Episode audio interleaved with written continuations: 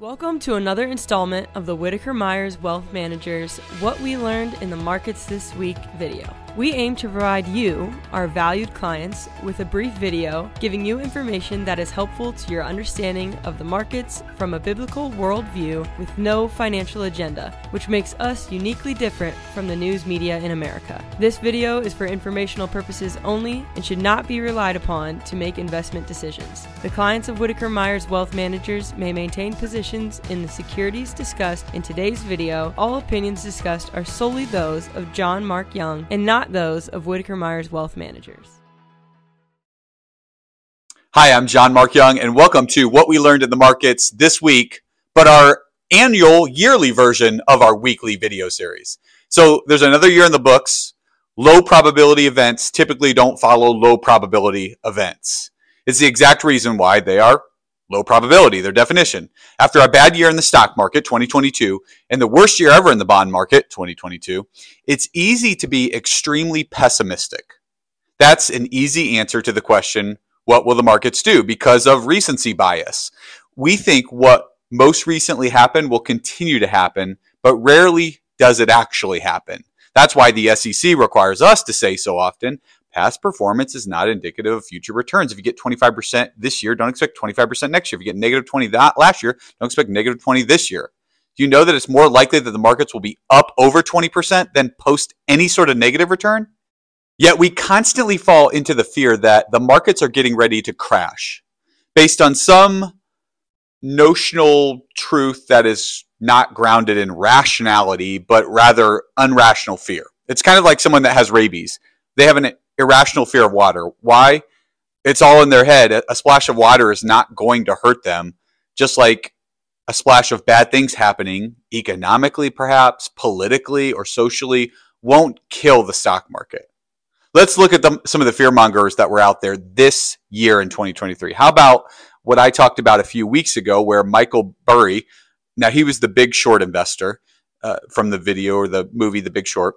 And he famously got the housing meltdown right. Okay, props for that. In August of this year, however, his fund, Scion Asset Management, bought 866 million in put options. Now that's a bearish bet that the market uh, was going to go down, and he did the same thing. He did that on the S&P 500. He did the same thing on the Nasdaq 100. Now what happened after that? Well, the stock market did drop in September and October, but then we had one of the best runs ever in November and December of this year with almost no volatility, straight up most weeks, culminating, or most days, I should say, culminating in a nine week positive run. Or what about the guy that Dave Ramsey has been telling you to stay away from since he wrote his book in 1997, Rich Dad Poor Dad? His book is full of half truths and things that he never even did himself to get rich, yet he tells you to do them. And here's a quote he gave this year Best investments cans of tuna fish. Inflation will take off. Best investments are cans of tuna fish and baked beans. You can't eat gold, silver, or Bitcoin. Food is most important. Cookie Monster. Food is most important. Starvation, next problem. Invest in solution. End of quote. Well, I guess context is everything because if he just said this maybe right now, perhaps it's right. But he said it in June. Then what happens? The next few months, as you watched on this video series, we effectively killed inflation other than housing and autos, shelter and autos. And if it weren't for those two parts of the inflation game, we'd be in disinflation right now. And as those two start to come down, which I'm confident they will in 2024, you'll see the inflation numbers squelched even further. I think the majority of people get that these folks are charlatans, just begging, begging, pleading for your attention. And they'll say almost anything. They'll say the most outlandish things because it activates a level of fear in you that they know is one of the strongest motions, emotions that you and I possess. When we let fear, greed, envy, or any of those emotions that are not fruits of the spirit come in, well, it's it's where are they coming from? They're not coming from the Holy Spirit. So, with that backdrop, let's talk about point number 1 in what we learned in the markets this year. And how did the markets fare in 2023? Well, as you can see on your screen, the S&P 500, which is our proxy for growth and growth and income, but only when taken together, that was positive 24.23% this year. The growth side of the equation was really on fire, being up about 41.4% on average. And the growth and income side, not so great relative to everything else, 8.84. But when you bring those two together, the growth and the growth and income, That's where you land with the S&P 500. Hence why we always say you have to take them together to get the S&P 500, growth and growth and income. The best performer last year, by the way, when when market was really bad, growth and income. So year to year, these categories are constantly changing, hence why you should have exposure to all four of the categories in some way, shape, or form. The Russell 2000, which tracks our small and mid-sized companies or aggressive growth in our Dave Ramsey vernacular, that for the year was positive 15.11% after making an amazing comeback. They were down 10% at one point this year, and they ended the year positive 15, a 25% swing. And finally, the MSCI EAFE, which tracks our international stocks from developed countries around the world, that was positive 14.79% this year after nearly touching 0% in October, almost no return in October, and again, a 15% return since October, making another amazing comeback. So, a great year. And what we learned about the markets this year, it's still the best place to put capital to work for long term growth because you're investing in some of the best companies in the world. What a blessing to be able to do that. Point number two the second thing we learned in the markets this year is what goes up must come down. Well, not necessarily. Like I said last week, the stock market is always hitting new highs. So that goes up and it does not need to come down. Sure, it takes a break between highs occasionally. If you read my article last year, Bear Markets, Normal, Not Fun, you'd remember that the average time between new highs when we hit a bear market, and of course, bear markets when we go down 20%, is roughly three years. It takes one year to go down on average, and it takes 1.7 years to come back up to where you were. So approximately three years. However, that's not the case for other things. And this is maybe where we get a little bit of confusion around the markets and other parts of the economy. With interest rates, it is a situation for what goes up will eventually come down and vice versa. Interest rates never keep hitting all new highs. They stay within a range. They go up, they come down. We saw mortgage rates this year nearly hit 8% in October, but then the inflation narrative started to change, and thus the Fed's hardline stance on rates started to change, and everything started to drop. Mortgage rates, treasury rates, the whole gambit. And when rates start to fall, that's a good sign for future stock market gains. If you remember, I talked about a few weeks ago, the average one year forward return when rates top out is 17% on the S&P 500 and we've had four rate hiking cycles since 1990 to test that. As you can see on your screen, rates dropping does take some of the supply demand issues off the table, which were propping up your home value. They were making your home value worth more than it probably should have been. So look at that to continue to drop in 2024 a bit. And we're not talking about a dramatic drop, but it's just one of those, one of our base cases for a strong bounce in the economy in 2024 is when you have lower mortgage rates, and, uh, and of course that other debt rates are going to be lower too, and more affordable housing for new buyers, which have been sitting on the sidelines for the past few years. That's going to push the market in the economy higher. That's going to be a strong impetus for the economy, a big tailwind. So essentially, we learned that any pain from interest rates is short lived because the Fed only wants high rates for a time.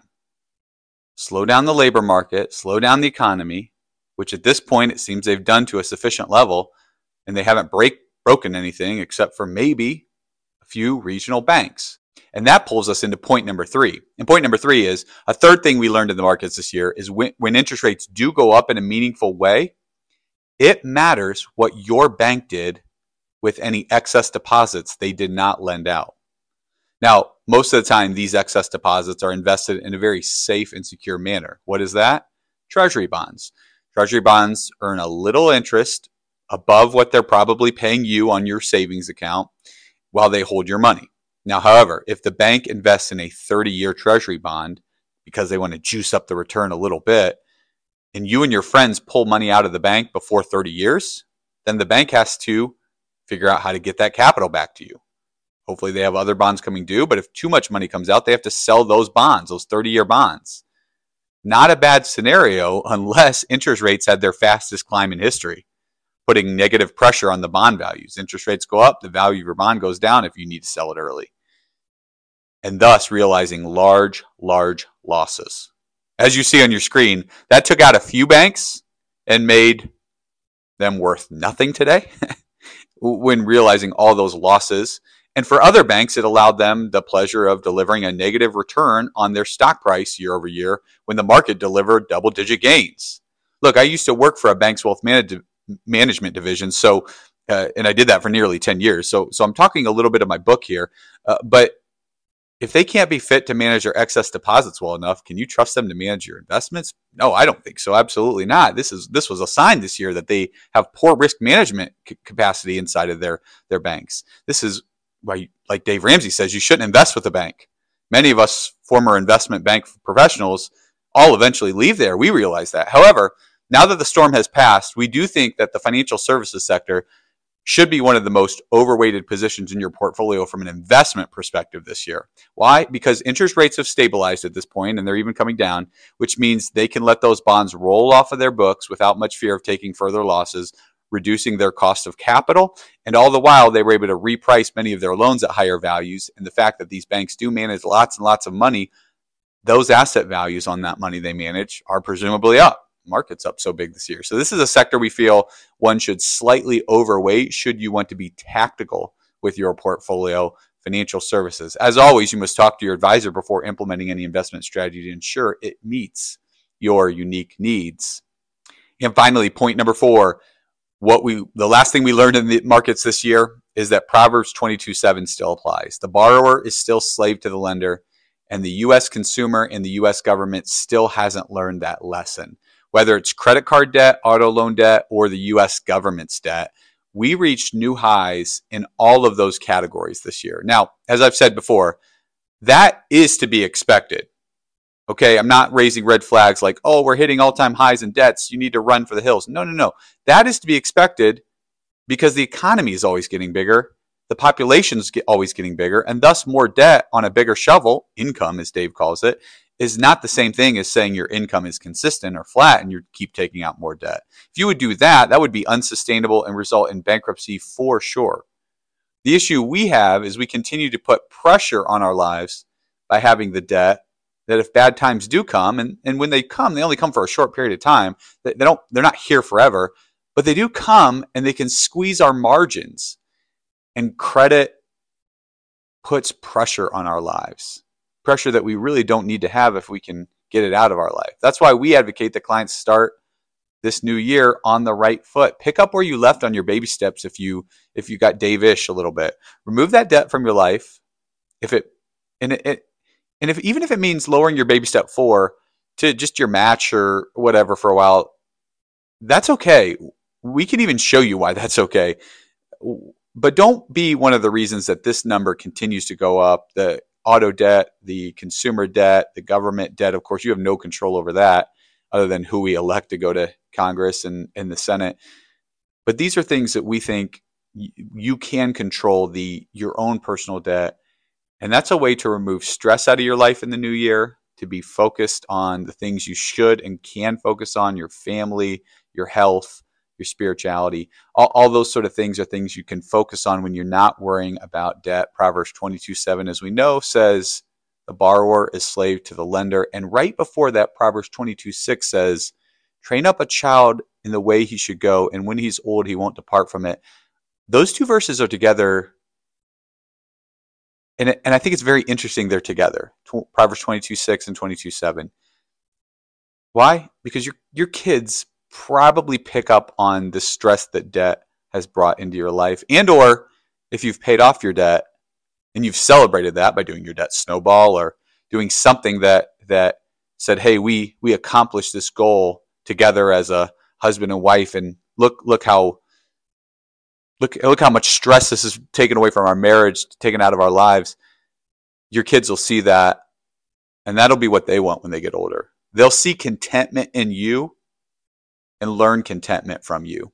And that is a lesson that will yield dividends upon dividends upon dividends uh, there.